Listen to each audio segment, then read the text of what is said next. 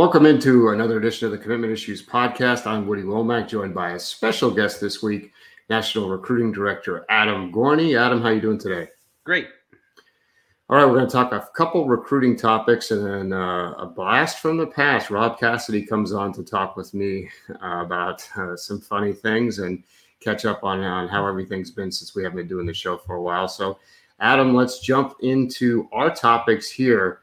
Florida State they lose to Notre Dame, but in terms of the recruiting trail, they seems like they won. The celebration has been on all week. Give give us an idea of what you're hearing from recruits and why they're so happy about the Seminoles losing. Yeah, the great thing that that Mike Norvell had coming into this job is that things were so bad that any sort of progress was going to be seen and taken um, as, as a lot of progress. And so what he's also done really well over the last year or so that you know year and plus year and change that he's had the job is that he's really made Florida State feel like a big time atmosphere again. He has recruits on campus all summer long, and it's not just three stars and uh, and guys that can't go anywhere else. He's he has elite players. Jaleel Skinner's there, you know, basically lived there in the summer. Travis Hunter de- lived there in the summer. So um, you know, I think when they see, you know, they take Notre Dame to the wire, they take them to overtime, and what what really seemed to impress them the most is when they went down big in the second half. There, they battled back, um, and that wasn't Florida State the last few years. They would fold, they'd give up, they would move on to the next week and try to impress people and not tackle well and make a lot of mistakes and then make excuses and move on to the next week. So what I think a lot of the recruits loved was the the stadium was packed, which obviously helps recruiting. They were they were loud. A lot of uh, you know you know fight from the Seminoles late in the game there, and and a lot of opportunities. You know they're going to play the best players. Norvell has to win there. Um, I don't think he has a short leash at all, and things are going well. But to turn that program around, they have to show progress. They absolutely showed that Sunday um, when they when they lost to Notre Dame in overtime. And a lot of kids came out of that feeling like Florida State's on the right track. They need just a few more pieces. The 2022 class is absolutely loaded, and I want to be a part of it. Yeah, what people don't seem to realize, especially opposing fan bases, is like it doesn't matter in recruiting. Like the actual win loss results don't matter that much when the school has momentum, and that was one of the things to be concerned about with Norvell early, and maybe some of the coaches at other schools is like you're not getting that bump. Now he's got it. And the fact that Travis Hunter, I don't want to say fell into their lap because they recruited him and they got him to commit. They've done a great job. But I mean, he just loves Florida State. Yeah. So you have the number one player in the country who I think was a four star when they took his commitment. Um, and once once we saw him, we, we were like, we got to move him up, and he's yeah. been a five star for a while.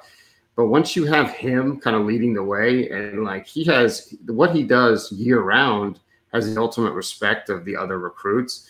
So when he calls, they they listen to him. When he's talking to players, they're listening to him, and that's what's helping them get people on campus. I do think that like this has to continue, though. You know what I mean? This they, they have to make a bowl game. They have to win the games they're supposed to win. They're obviously going to lose some more games, but you know they go out and take care of Jacksonville State 42 to 7 that's only builds on that from there. So um, i think we're going to see him get some some more big names. I don't know if they end up getting skinner uh, i'm not sure how you feel about that but like it's just a perception is reality situation especially among these kids and you saw the comments. Everybody's everybody's super stoked especially yeah. AJ Duffy. I mean they're they're thrilled yeah, and that's the thing. Hunter's doing a great job recruiting guys, but but like you said, AJ Duffy was in the ear of Kevin Coleman all weekend, five star wide receiver. He's working on Skinner, although I think Skinner's kind of slipping through their hands a little bit. I think Miami is is looking pretty strong there, although some other schools and and Skinner's an unpredictable kid that has changed his mind a lot. So I think they could get back involved there.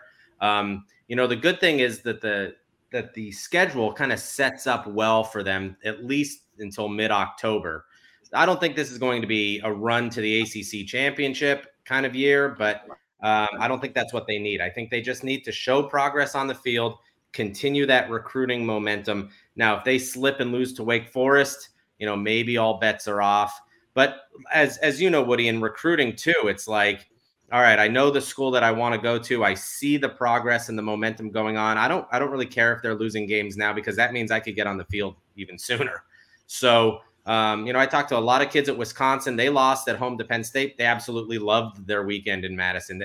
I, I think sometimes fans think that a loss means that kids are going to lose interest in their program, and a lot of times it's just the opposite because they see an op. They, they love the school, they love the coaching staff, they love the, the way things are going, and they see an opportunity to get on the field. So I don't think wins and losses is all that really important right now for Florida State. Yeah, these kids are supremely confident. So as long as they see a glimmer of hope, they're like, man, once we get there, we're going to go undefeated next year. You know, it's like, okay, well, you're two of you are going to play. You know what I mean? Like, but that doesn't matter to them. That's how they feel. People, people forget that. Like you forget, uh, you think you're invincible, especially uh, when you're when you're an elite athlete. So, yeah. all right, interesting story. I want to get your take on. Uh, Gavin Wimsatt, four-star quarterback been committed to Rutgers forever. He decides he starts playing his senior year, plays two or three games, and says, "All right, I'm going to go to college now, and yeah. I'm going to be immediately eligible." What what happened here? Is this a, obviously this seems to be a trend? We saw Quinn Ewers do this, but I, leaving a being a quarterback, essentially, in my opinion, quitting on your team three games into the year. We we're talking about a team that was in the state championship last year I'm curious that the school encouraged this. What do you think? Yeah, it's an interesting situation, and I hope it doesn't become a trend that guys are just leaving in the middle of their high school seasons uh, to go. I had read some things, and I didn't talk to Gavin about this situation, but I had read some things that the pressure in Kentucky for him to flip to Kentucky and the disappointment that he didn't pick Kentucky and is going to Rutgers was becoming so overwhelming and not fun to be in that situation and in that setting that he said, you know, pick your word, I'm out of here. so um, I, I, think that's more of the situation where Ewers really left, you know, right before the season, which is also kind of, you know, not a great situation.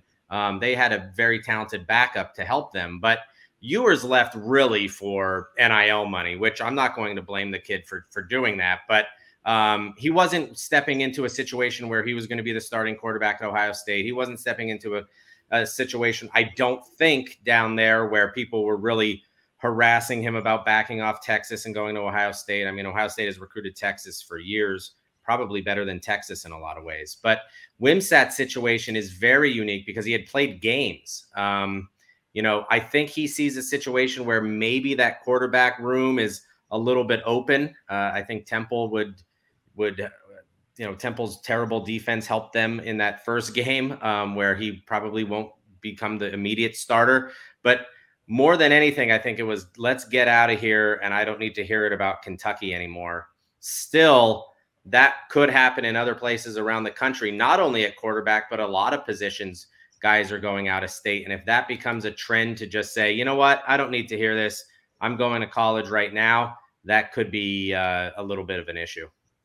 Yeah, I mean, I don't begrudge the kid, especially, you know, the, the reason the high school associations have these rules was so the kids could be eligible in college. So now that there are no rules in college, these high school associations, which are notoriously slow to evolve, adapt, whatever, you got to change your rules. I mean, Quinn Ewers should be playing on his high school team right now and be making money.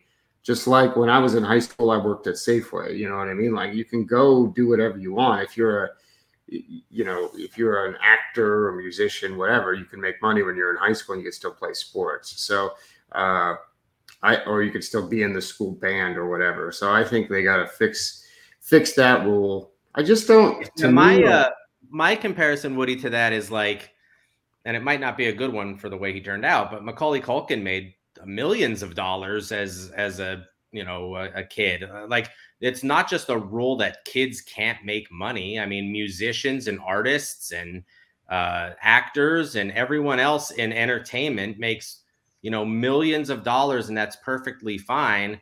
Um, but but if you're an athlete, for some reason, it, you can't make money. It's just and and are we going to see this change soon? Probably not. Uh, you probably need more Quinn Ewers and Gavin Wimsatts to leave to have that happen. Um, but you know, it took the NCAA, you know, d- dragging them to this to this point decades for it to happen. I doubt Texas high school associations are going to have the wherewithal to be being able to do this. But it is an unfortunate thing because as we've seen, um, you're telling me that Tim Tebow couldn't have made money in high school or Trevor Lawrence or mil, you know any any kid, any kid. So as long as the situation is set up where it's not recruiting inducement, just like it is and uh, NIL coming into college, it should be that way for high school kids. Yeah. So I just, like I said, it just kind of puts a bad taste in my mouth quitting on the team as the quarterback yeah. three three games. And I don't know. I'm not. You know me. I'm not Mister. You know. The, no, I talked to a bunch of high school kids about this when when Ewers did it. A, a, a lot of the quarterbacks, um, and I talked to them as they say on the condition of anonymity, so they would be you know more forthright about how they felt about it. And Wimsatt was not one of them. I, will tell you that. But all the other ones that I talked to were like, I would absolutely never do that. My NIL money will be there when it when I, when I get to college. I want a senior year experience. Uh, I want a senior year of football. I wouldn't quit on my team. I, I got all those kinds of answers. And I also talked to some high school coaches about it, and they were like, if you know, if that guy wants to do it, just let him go because he's probably um, you know, a real pain to deal with anyway. Um, I don't feel necessarily like that personally, um, but I can understand the situation. I mean, you are working with this kid for years in, in a program to get to a, a point where you can win state championships or whatever. And then he just, you know, bolts at the last second. That's that's tough to deal with. For Wimsatt situation, if it is a if it is something where you know he was getting sort of harassed or really bothered about not going to Kentucky, I can't believe the people in Owensboro would be that uh, that big on Kentucky football, but I guess they were, and so um, he wanted to go to Rutgers. I will say too that quarterbacks have been looking at Rutgers a little bit more because of NIL stuff, New York City, and even in in Jersey, th- those kinds of things where people can make some money off of it, believe it or not. I know when I'm in New York City, I just see Rutgers stuff. It's Rutgers like, football, baby. It's like being. It's like when you're going in, you know, Oxford, Mississippi, and it's Ole Miss stuff. We are in Manhattan, and it's just you're just bombarded Rutgers. with Rutgers. They can't get the Scarlet Knights enough. yeah. Oh, geez. that's, a good one. All right, Gorney. Uh, thanks for joining me. Adam and I are doing all types of stuff together. Uh, of course, you can follow him on Twitter. You can listen to his podcast, uh, Tuesdays with Gorney, where he has uh, guests on. Sometimes I'm on there with him to talk uh, recruiting storylines and stuff like that, just like today. So be sure to subscribe to that. Check us out on YouTube. We're everywhere. Uh, thanks for hanging out, Gorney. And we're going to go. I'm going to talk with Rob, and I got a great story about bingo in Cottage Grove, Oregon. So you oh, I can't wait to hear that. You want to stay locked into that one. All right. Thanks, Gorney. All right. See you. All right, joining me back on the show, he started with as an original co-host. Now he's been gone. Rob Cassidy. Rob, how you doing? Uh, just a guest on my own podcast again. It's the second time today. All right. So, so the people have been wondering, Woody and Rob, where have you been? Why'd you stop doing podcasts? Where'd you go? Where's Lackford? Where's Nick? What's going on? So let's give the people a quick update on what happened to us. Nothing. Rob and I have been working the entire time. As some of you probably know, Rob shifted over from covering football to basketball. So that kind of muddied the waters in one aspect. The other thing that muddied the waters, I went from being a football analyst full time to doing uh, more social media stuff, more corporate stuff. Uh, but you know, I still host a lot of these other shows. I try to host my own show, but I kind of put it on the back burner. So that's where we've been. Rob and I do record podcasts with each other. I do, I do want to say how nice it is that I still get tweets from people asking like, "What happened to the show?" You know, because it's nice to know people were listening. I, you know, I thought there were maybe 20 listeners. Seems like there may have been closer to 50. yeah. So uh, the, the thing is, Rob and I talk on the phone all the time, and we have the same podcast discussions. They just haven't been recording it. So uh, I wanted to have Rob on. We'll have him on every once in a while. It's just hard because he has other duties. We're traveling all the time. I'm getting ready to hop on a flight tomorrow. Uh, so we're all over the place. Uh, so uh, don't think that anybody went away. Now Lackford is still around too. We still talk to him all the time. I wish we could tell the story about uh, when he he took Oh, his, he, he accidentally took his sons to see Moonlight, which was that's that- that's all you need.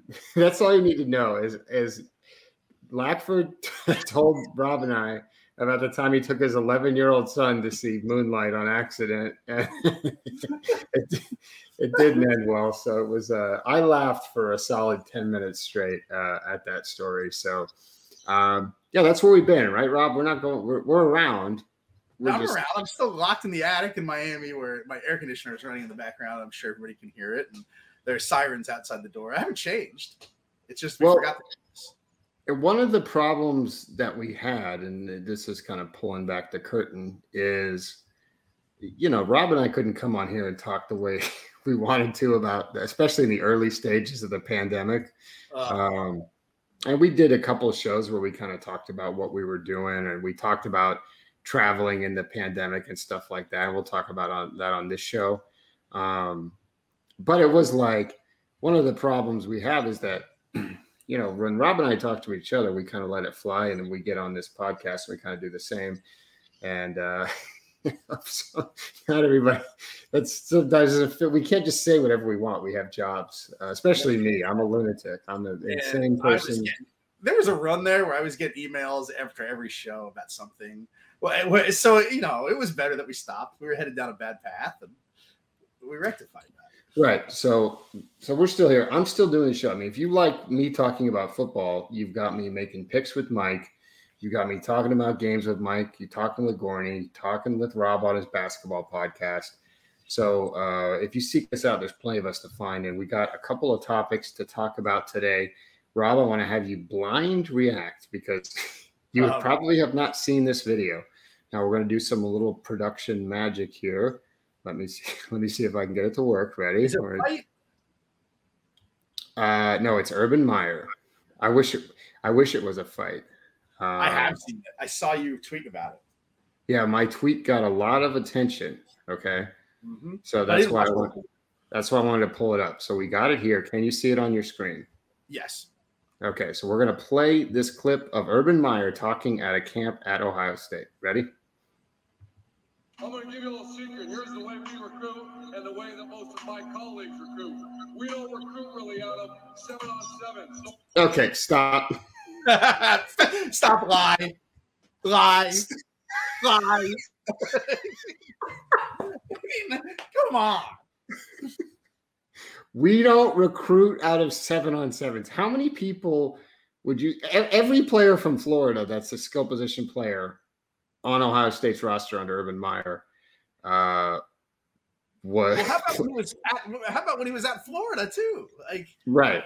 They all played seven on seven. Okay, so that's that's they a lot. offers from Ohio State after big days at seven on seven tournaments that either the staff saw film of or they were already high on that put them over the edge. I mean, I, I highly doubt that it was a coincidence that these offers would just come in after seven on seven tournaments, you know? Right. Okay. So let's let's continue. Let's let's continue playing. don't care. I want to get recruited, coach. What camp should I go to? Stop that. Not one, not one time will I ask you seven on seven, coach. Should I take them? Never will do that. You want to get recruited? You want to go play major college football? Go be the captain of your high school team and have that coach call up these coaches and say, take him. He's a man's man. When I need, when it's the toughest, when it's the hardest, that's when he plays his best. Got Gotcha, coach. We'll take him. Boom. I'm gonna give you a little secret. Here's the way we Is he suggesting he's only recruiting captains? So, so let me ask you a question. When what is it going to take for one of these coaches? I've seen this video before. This is not a new video. It just happens that a certain sect of people that look very similar to each other happen to be very excited when a coach says that he doesn't like seven on seven. It's, you know, Okay. it's funny how that works. So, when is a coach going to do some say something like this, and a seven on seven coach is going to be like, you know what, I've You're not it. making decisions. Right, because I have been that I'm that I, I have a tweet that a lot of people are interacting with. That's probably what you saw. I have been at seven on sevens where I watched Urban Meyer FaceTime the coach of the team. He then takes it and they just pass the phone around. I mean, how many times have you seen that? Listen, I remember being with you, and I, it probably wasn't Urban, but it might have been, where a kid, kids like to come up to us while they have the coaches on FaceTime and be like, Rob, look, it's Nick Saban. it's like, yeah. Who? Oh yeah, who was that? Remember, it was uh, it was one of Cooney's kids. It was a Florida Fire kid because the little Cooney had the phone, and so was it Jerry Jeudy? No, Jerry Jeudy was too. Jerry Jeudy was too blasé to care about. I remember it was some kid that was funny. Uh, I remember being at like I can't. The coach knew who we were, so it couldn't have been like Saban. It had to have been like second tier. Um, it was it was a coach who was a good recruiter. I'm trying to remember who, but anyway, regardless, this is what happens. The, and Rob can tell you this. Sometimes when you got to get a kid on the phone for an interview, you will call the seven on seven coach and say, "X so and so will not pick up the phone," and he goes, "Hold on." Exactly. Puts you on three way without saying anything, calls the kid and immediately screams at him, says, While you're sitting there. Why yeah, why won't you talk to Rob? He's been calling you all night. Oh, my bad, coach. Well, I got him on the You want to be college football player, you're gonna wise up. I, I, right. I, it's like Maury though, because it's like, oh, well, guess what? He's on the line right now. and then you're talking to him. So this same thing happens with these kids and coaches. Like the the and it's not every school, but this especially Urban Meyer of all the people to say, I don't ask a seven on seven coach if I should take a kid. Urban, come on, man, get He's out. not lying when he says he doesn't ask a seven on seven coach if he should take them, but he definitely asks them, "Can I take them? Can right. you help me take them?" Yeah. Right, and that's the thing. Like the the best recruiters know who the point person is in the kid's life. Sometimes that is a seven on seven coach because you know what? The seven on seven coach is driving to the kid's house, picking him up, and riding in with him in the car for three hours. Well, you know what I mean? Seven on seven coach has had other players go through it. So yeah, maybe they know a little bit more about the process than mom and dad do. You know, I, you know, I would defer to a guy that knows about the recruiting process. If my son became a football recruit, yeah, you know, how about you take this one, dude? Because uh, you know, what do I know about it? So that and what's what I always say about recruiting Florida always is when somebody hires a coach and they used to be like, Rob, is this guy going to do well in Florida? The biggest thing isn't how charismatic you are, really. That helps. It's do you know who the people are to talk to in Florida? Because Florida isn't Texas. Walk into the high school coach and give him a firm handshake, say, "Hey, tell me about your fullback or whatever." You got, I mean, you got, you got to know who to talk to down here, and it's it's rarely the high school coach. Speaking of, so, did you see Deerfield Beach?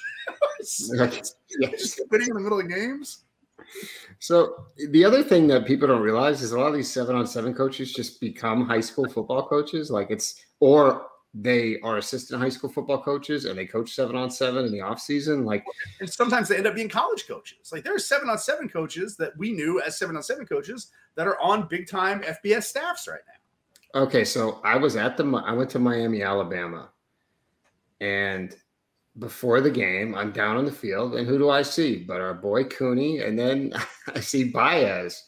And I'm wow. sitting there, and I'm talking. I'm talking to two. Now, if you didn't know who I was, you're like, "What is he's hobnobbing here with the Miami staff?" But guess what? We've been we were standing out in Bradenton wanting to die in 2013.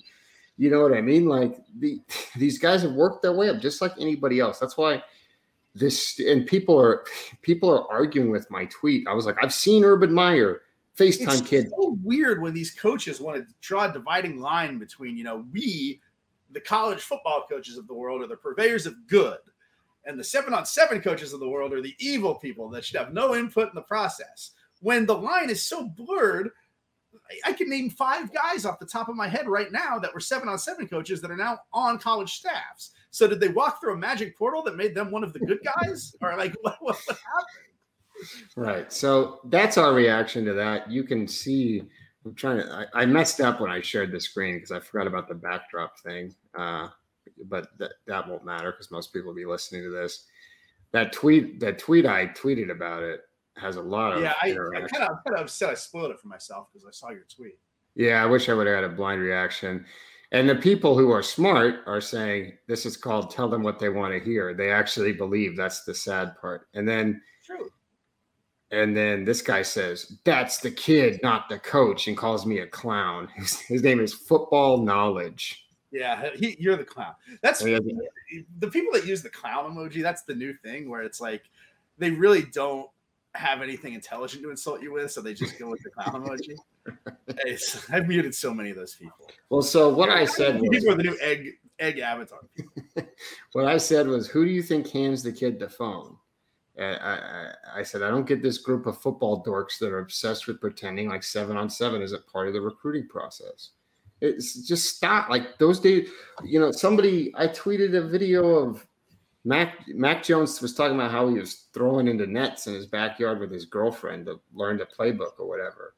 And then I tweeted a video of him throwing into the nets at our camp. And someone replied, did you see this video of Urban Meyer? Camps are useless. I'm like, first of all, Urban Meyer's talking at a camp. He's talking at a school camp in that video. Let's, Number let's, one. let's dive into this a little bit. Okay. Why do you think it is that these people are so anti-camp? Besides, I mean, it- there has to be something because there's a faction of internet football fans that are like vehemently opposed to seven on seven in camps. The thing is because they see like a viral clip of someone acting the way they don't want them to act. And that's that's classless, Rob. Show some class. They don't really believe that though. Eh, eh, they're- because you know worse things have happened on 11 on 11 high school football fields. You know people swinging helmets at each other.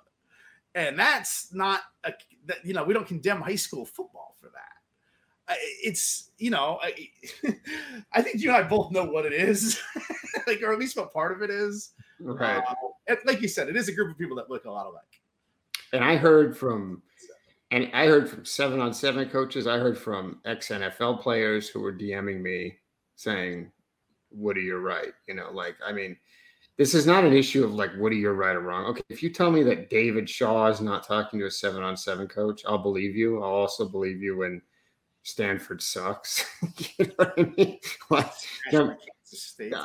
but for you to say for for someone to say like for someone to say that it's just it's disingenuous now there are certain coaches like do i think nick saban is talking to rose simon from past houston on the phone every Somebody day no right but someone on the staff is and you best believe that if roe drives a kid from houston to tuscaloosa he's going to be in nick saban's off- office and nick's shaking his hand and posing for a picture with him you know that's just how it works weird how people have decided that that's a thing to get mad about. I, it, it could be part of the disdain for the entire rankings industry.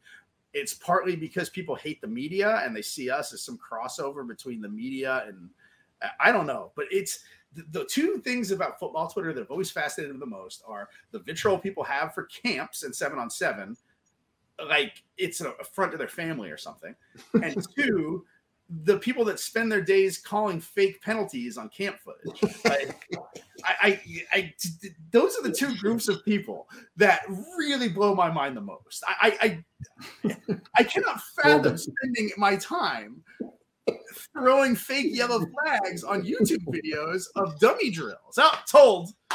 That's all. That's all. oh, who, who do you think you're telling? I'm not the referee. Like I just posted the video, man. Like that's just Bad throw.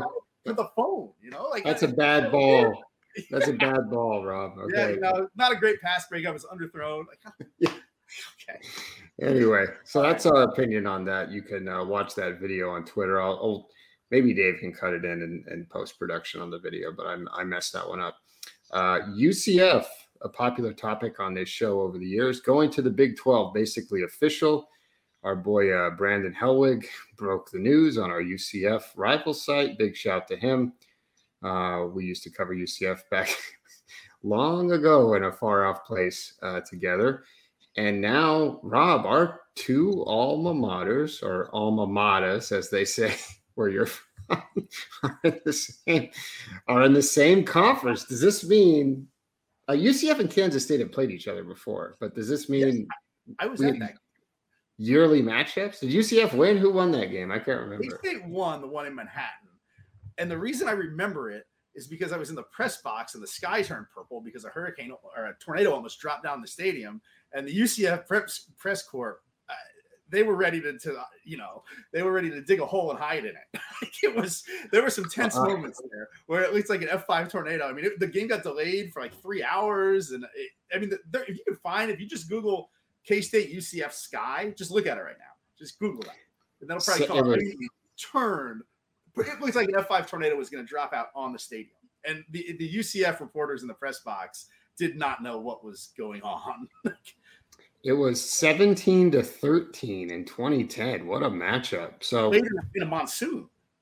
Yeah. So uh the the point is UCF could step into the Big 12 and be a top.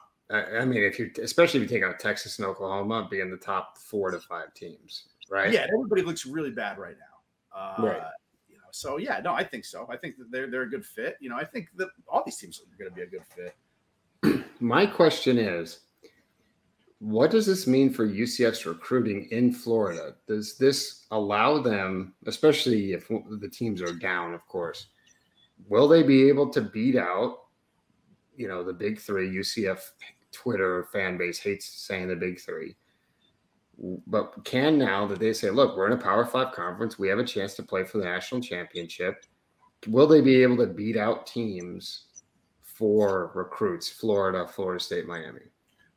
I think if they have some success, yeah. I mean, I don't, maybe not right away. I don't know, but I think if they prove it and they're playing for Big 12 titles, I think that there's a chance down the line that they could stand toe to toe with them, provided that, you know, Florida's not competing to win the SEC like Alabama and Miami is not taking the next step, and Florida State is still whatever they are. And yeah, I think there's a chance. But I think if all things are equal, at least with this generation, those traditional big three are still going to have kind of a nostalgia advantage, uh, if that makes sense. Uh, and also, they play a more regional schedule, right? Like if you go to Miami, your family is going to have an easier time coming to see you play in the ACC than they are to go to Ames, Iowa, uh, and watch you play in a stadium with a press box the size of my attic in the middle of nowhere. you know, it's that's a long trip. I, I do think that's a concern. If you look at like who okay, so who's UCF's rival in this new conference? They're leaving behind USF and they've been bragging about it all week. Uh, which I don't blame them because when I was covering UCF, you know, USF was really high on the hog, didn't want to let UCF in the Big East, didn't want to play them, didn't want to schedule them. So that game's going to go by the wayside. Memphis and UCF had a nice little rivalry in recent years. That appears to be uh, gone too because they'll be they won't be in the conference either. So the closest school is what West West Virginia. you know who's in need of a rival though right now is Oklahoma State. I mean, they UCF could just slide right in there, just start making fun of them for being like Hicks or whatever it is that college students do, and let's get this started, man. UCF and the Pokes.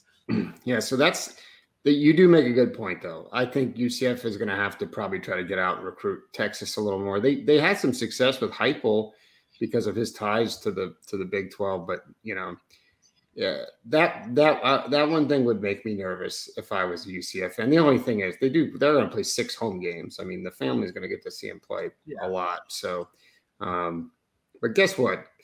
Congratulations, UCF. Uh, maybe Gus Malzahn, who is is a nice guy, and I've had cordial relationship in the past. Maybe he will do the podcast. Scott Frost, no, Woody, I'm not doing a podcast with you. Josh Heupel, no, Woody, I'm not doing a podcast with you. It's weird. I mean, I had Bob Stoops on this podcast. These guys don't do it. Like, well, you know, it's this may this may shock you, Rob, and our listeners, but when I went to UCF, I may have been a little bit of a trouble troublemaker. You know, oh, yeah. Yeah, surprising. I may I may have said or written things that uh, people didn't like, and you know, the coaches change, but the athletic department employees tend to stay the same. Yeah. Uh, yep. So keep that in mind. All right, real quick before we wrap up life on the road. Rob, you and I have been traveling everywhere. We've had a bunch of insane uh, tra- travel stories. Do you want to share any any of that? this, the one that I didn't even tell you because I saved it. Maybe I did tell you, but I was saving it. So I was in Dallas. It was one of my first trips uh, post COVID nineteen, and I was staying at a pretty nice hotel. Uh, I don't want to name it, but it's in the Uptown area. And the last day I was there, I was going to the airport. I was waiting for my car, and this older lady and the valet, the valet has lost her keys, and the valet is having a bad day, man. He is having a bad day. He's sweating. The lady's screaming at him. He's mad. He's screaming back at the lady. So we've got a shouting match happening here. And I'm just waiting to get my car. So his boss comes out and sees these two in kind of a screaming match and tries to break it up. But I'm standing there. So he has to leave the screaming match to take my keys and go get my car because his employee and a guest, like an elderly lady guest, are screaming at each other. So he goes to get my car. While this is happening, a taxi pulls up and blocks the valet lane. Uh, so our valet, who's having an awful day, turns his attention to the taxi driver. And they start yelling at each other, get the hell out of the way, yada, yada. They're screaming. This old lady is standing here. Just all she wants is her keys that he's lost. Uh, and in the middle of this, he's promising he's going to get her an Uber to wherever her and her husband are going to go, whatever. Anyway, this escalates. And the valet walks over there and clocks the dude right in the face, a fist fight between the taxi cab guy and the valet guy. And they are brawling on the hood of this car. The guy's boss comes running out from my car, throws me my keys, and is going over to break it up. I just get in the car floor it. I don't know what happened. I don't know if that, that poor lady ever found her car keys. I don't. I mean, obviously the valet got fired, but here's the best part. I had texted down before I went there to get my keys, and there was never a response. So I went down there because he was fighting with this old lady, and that's why. So while I'm on my way to the airport, I, as I've gunned it out of the brawl that's happening in the valet thing, I get a text that says your request is taking longer than expected. The valet, and I'm like, yeah, I bet it is. wrong. So I don't know what happened. I should have stuck around to kind of see, but it was it was striking. Um, well, uh, the whole that part out, can you? No, it's fine. The whole the whole problem with the hotel valet is that like the hotels we stay in are really not nice enough to, to have valets, even the upper tier. It's like just that's the thing, and they, they don't let you self park anymore. So that's No. that's so you have to valet, and that's a whole other thing on the expense report that sometimes gets all. eh. It's just another Well, thing to get convoluted and sent back to you. you'll book a room for $110. That'll be the price. And the parking And forty. It'll say it'll say 110 110. Well, then you got the, you know, the tax whatever service fee, tax fee, county fee, whatever fee. Then next thing you're up to 140. Then they're like, oh, valet is mandatory. It's $38 a night. Okay. so you're you're at 178, right? then uh there's a valet tax, gets you over 180. Then you got to tip the dude, and you never have any cash, and you're like, you feel like such a jerk.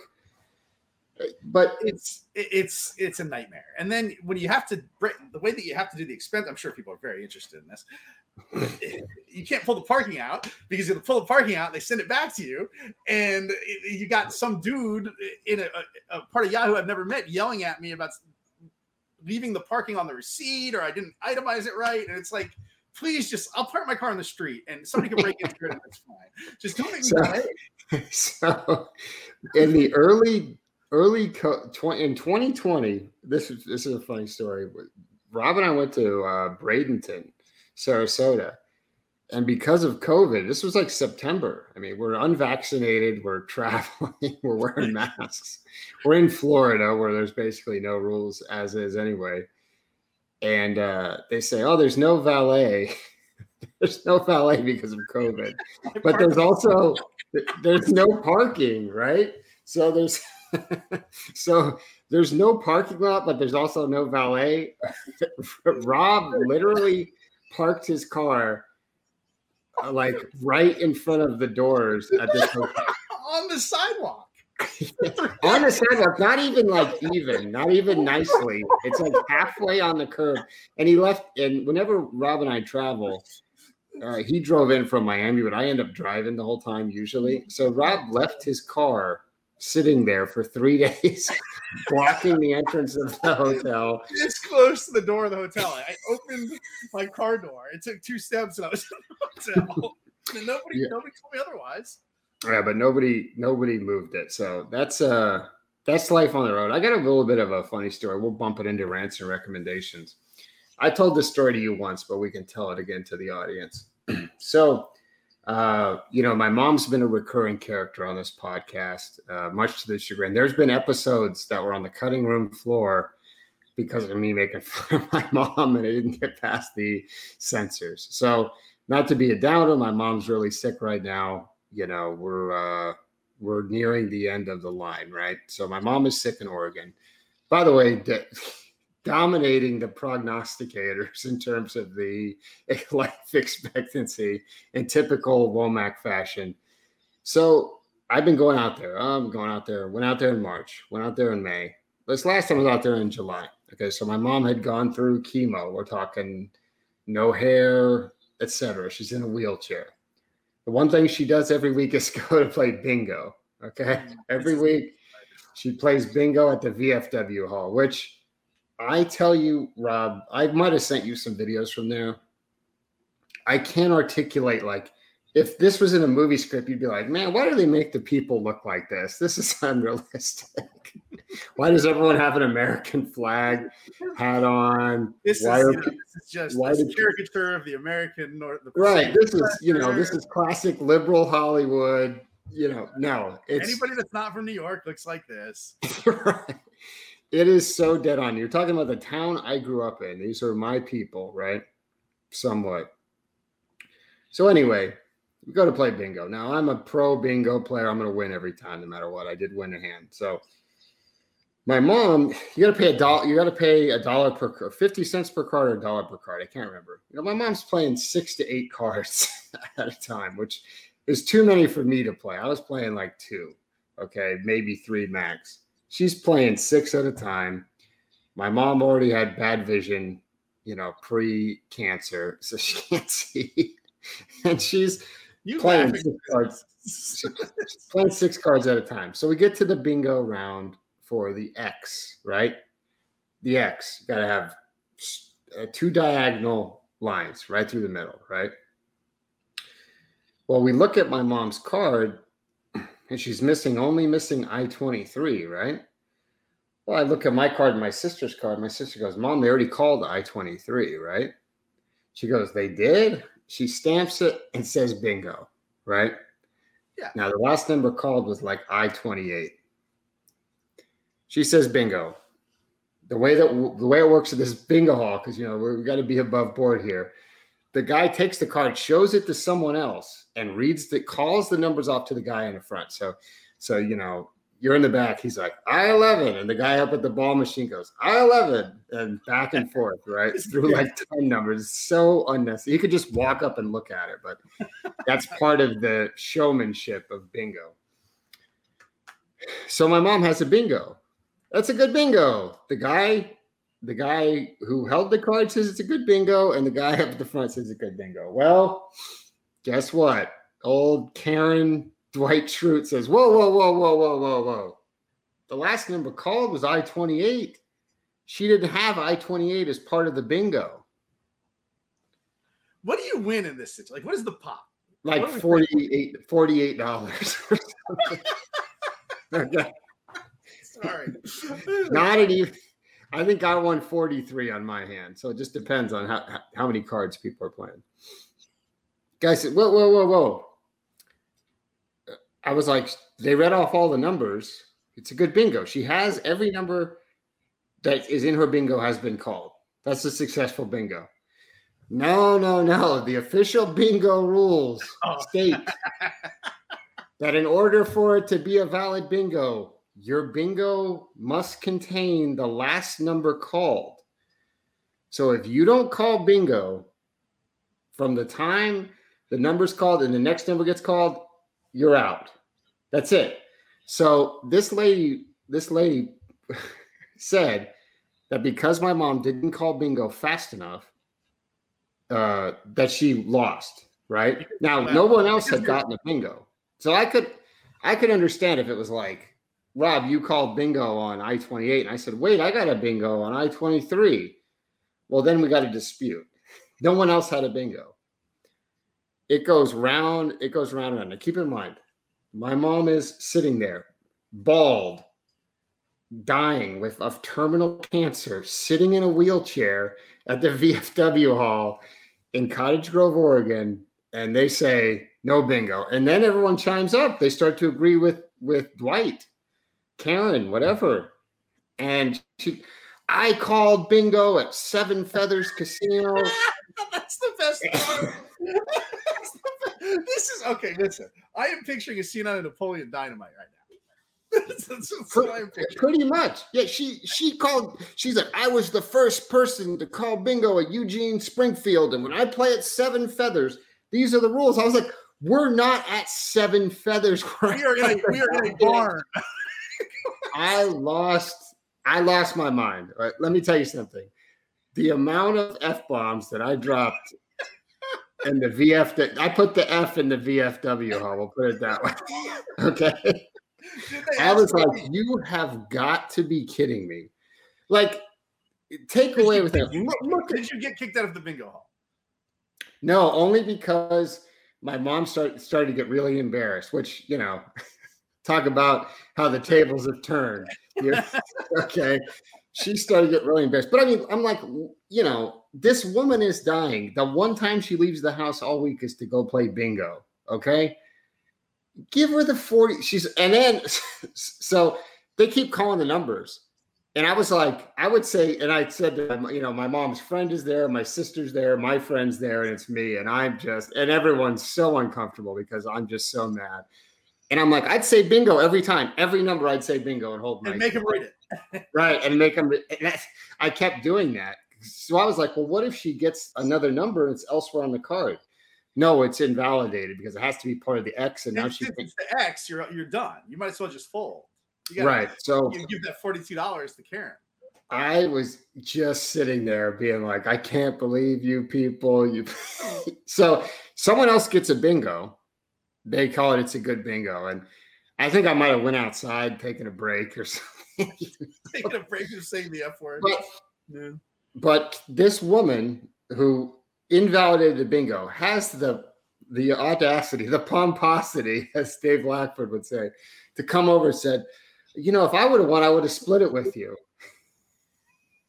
I I, was like, I go, I go, get get the get away from this table right now. I I I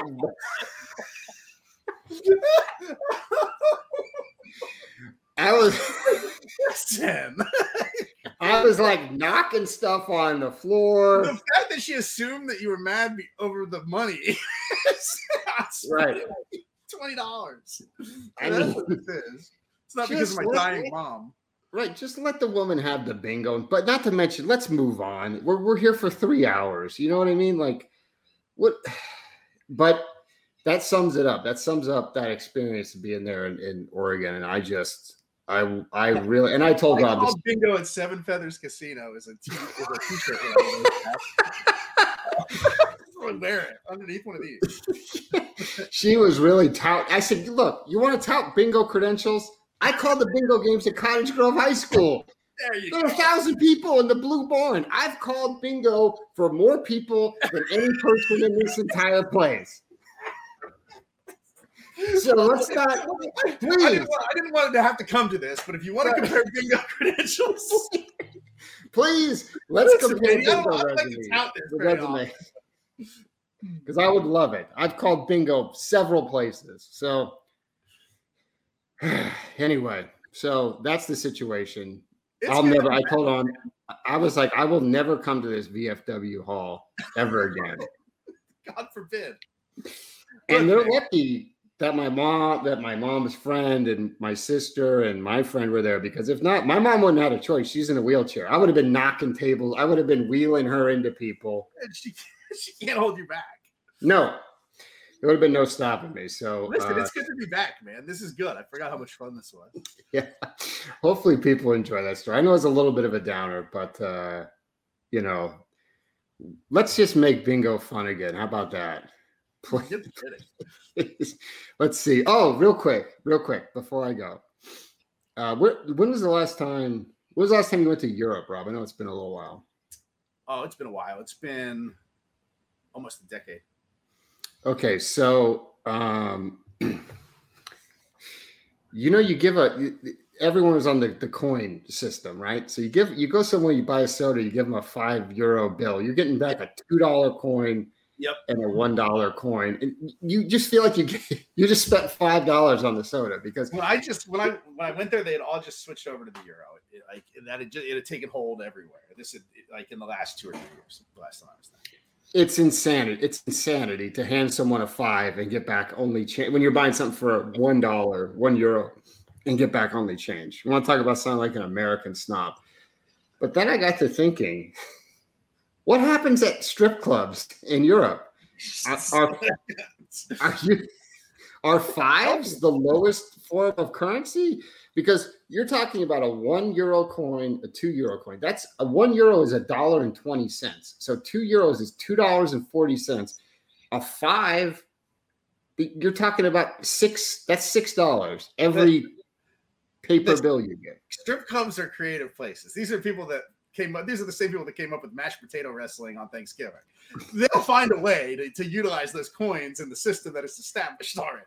Now, I doubt you're pelting the women with the coin, but maybe there's like a funnel or like a tube that you roll them. I don't know. There's gonna be something. Okay, so the I want to know. I know we've got listeners who've gone to Amsterdam for bachelor parties or whatever. What happens? I've got. I have to know this now. It's. I should have asked like some of the Greek cousins when I was there because I know someone would have had an answer for me. Make But my, you know, I make it a speak. the club. I speak Greek, but I'm a little limited to being like ask. I don't know what strip club is in Greek. You know what I mean? I That's not on the Rosetta Stone, you know. right so so anyway if you know the answer to that question uh, please tell us recommendations i don't really have any what do you want you watch anything on tv rob I had started the second season of the uh the RZA the Wu Tang Clan show like ten minutes before you texted because I forgot that we had to record this. Uh, the first ten minutes of the second season are fine. I don't have a I don't have a great review. I like the first season. It's on Hulu. did you, did you watch hacks on uh, hbo max no, I did not. oh great show we've got uh, jean smart playing like a joan rivers type character and you've got uh, this woman who or this actress whose mom was on saturday night live anyway, she plays a comedy writer who got like canceled for tweeting something like racist or whatever, and she can't get a job anywhere. So she has to go work for this Joan Rivers type, and she thinks she's too cool for school. And then you know, One season.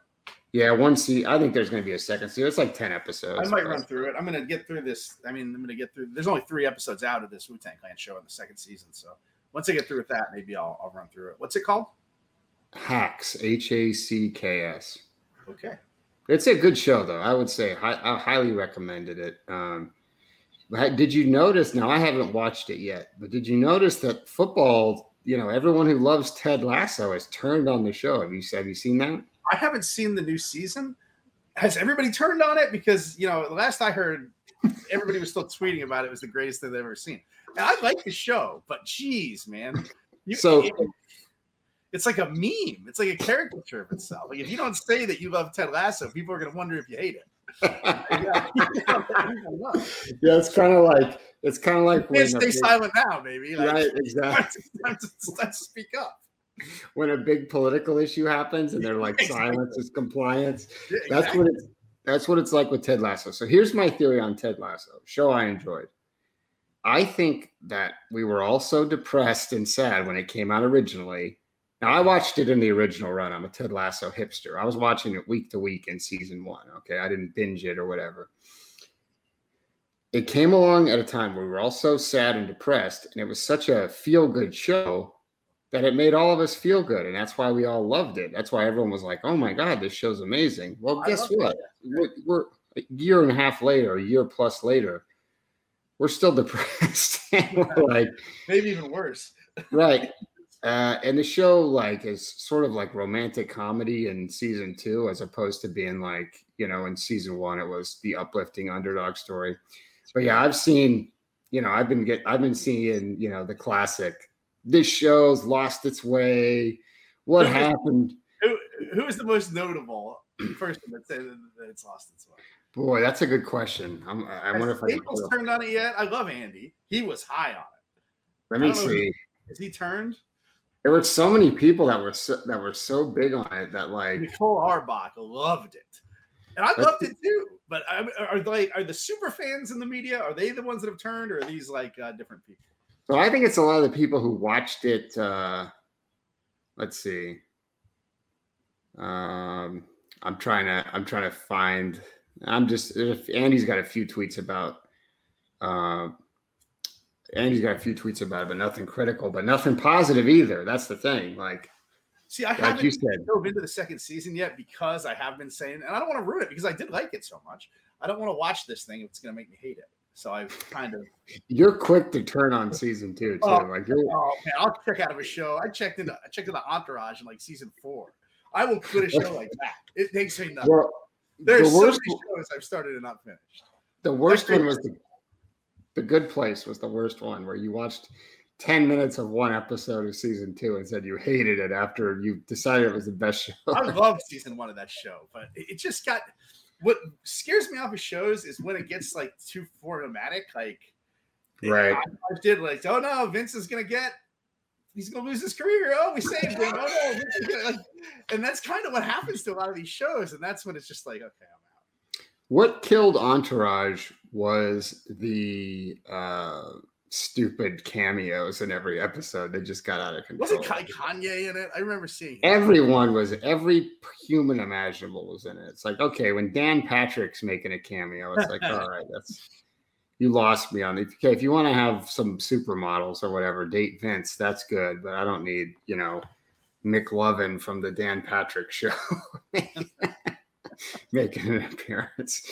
Uh, I saw him at Elite 11, by the way. Someone was like, oh, is that McLovin from the Dan Patrick show? I'm like, first of all, you can't steal McLovin is an iconic movie character. So, like, you know, if someone says, Is that McLovin? I want it to be Christopher Mintz-Plasse. I don't want it to be Does the dude look like him, or like what's the what's the what's the deal there? I, mean, I think he just has glasses. I mean, I don't I mean, duh. yeah, does that make sense? Of course. there was a who's who of celebs at Elite 11. You should have seen the hob the hobnobbing. Meanwhile, I get scolded because, you know, uh, Derek Stingley comes up and says hi to me. and They're like, Can you please leave the players alone? I'm like, what? I'm standing. I've known Derek Stingley since he was 13 years old. Okay. Like he said hello. That's it. Can we move on with our lives? Anyway, You don't get me started. reasons. don't get me started. I, well, as you know, and I don't, we, we got to wrap this up. I went to the Louisville Ole Miss game. I got hassled by security. I just turned around and left. I, was- I got escorted out of my high school football stadium by real police once in Alabama uh, because I flew all the way there, and they told me my after calling the school, they told me my Florida press credential wasn't enough, and that I didn't have an Alabama one. I said, "Well, I flew here from Florida. Where was I going to get an Alabama press credential?" And then I started screaming, and then they called the cops on the walkie-talkie, and the cops walked me to my car, and it was really embarrassing. So were you there Maybe, see? maybe the lowest moment of my career is getting escorted into a high school parking lot by police uniformed police officers. I remember how mad you were. Were you there to see Jack West or Bo Nix? I feel like it was young Bo Nix. It was young Bo Nix, and it wasn't at Bo's school. It was an away game, and I called the athletic director, and he knew I was coming. But instead of getting the athletic director on the phone, they got the cops because I said the F word one too many times in Alabama. I guess you can't really do that. So, So I flew all the way there for no reason. I basically flew down there to have barbecue and a beer, and then I turned back and flew back to Miami the next day. well, people don't people don't realize either that like I don't know. And This is one of the things like, guys, do you think like I'm not trying to sneak into high school football games on Friday nights? I have. If I did not have to be here, ladies and gentlemen, I would not be trying to come watch this game. I promise. I, I promise. one of the things that people don't realize is that if you talk so I'm not from the Northeast, okay? Rob's from New York. I'm from Oregon, but because I have a New York Italian mother, I tend to have like an edgy You're attitude. you're like a Yankee. You're like a uh, honorary Yankee. Right. People think I'm, a- they just don't like the way that Rob and I talk, especially because, you know, like at the game the other night, I was like, please, you know, I was just here on Saturday. I went in this exact same area. I can show you. No, you didn't. no, I did. I, I, I, Yes. I'm wearing. Look at me. I'm wearing. A, I was wearing a tie, a blazer. I have a backpack. What, what do you think I'm here for? Like, you think I snuck past? Not to mention, I'm through nine other checkpoints to get to you. You know what I mean? Like, anyway, I'll t- I'll take it up with the uh, Chick Fil A people. Make sure it doesn't happen again. But it was uh, it was frustrating. So anyway, all right. So that wraps it up. You got to hear uh, Adam Gorney and I, hopefully at the beginning of this podcast, talk real recruiting. Got to hear me and Rob rant. You got to hear some old stories. So give the people what they want. They wanted to It show. was good. Whenever we, The band back together. I feel good about it, man. It's- that was a pleasure. whenever we have some outlandish topics, a la Urban Meyer, we'll have Rob uh, come on, hopefully, and make a little guest spot. And uh, you can listen to me and Rob. People don't know this. Rob and I do record some basketball podcasts. Uh, Rob has his own podcast, Florida Man and Friends. I'm on there as well. So we talk basketball recruiting, but we don't go too in depth. We try to keep it uh, light to give the, give uh, the average fan a listen there. So listening to Rob has basketball coaches on. He has other people on. So check that out as well as we try to keep our our podcasts uh, flowing. So, all right, Rob, thanks for hanging out. Thanks for uh, banging out two podcasts with me, and we'll talk to you soon. Okay. Awesome.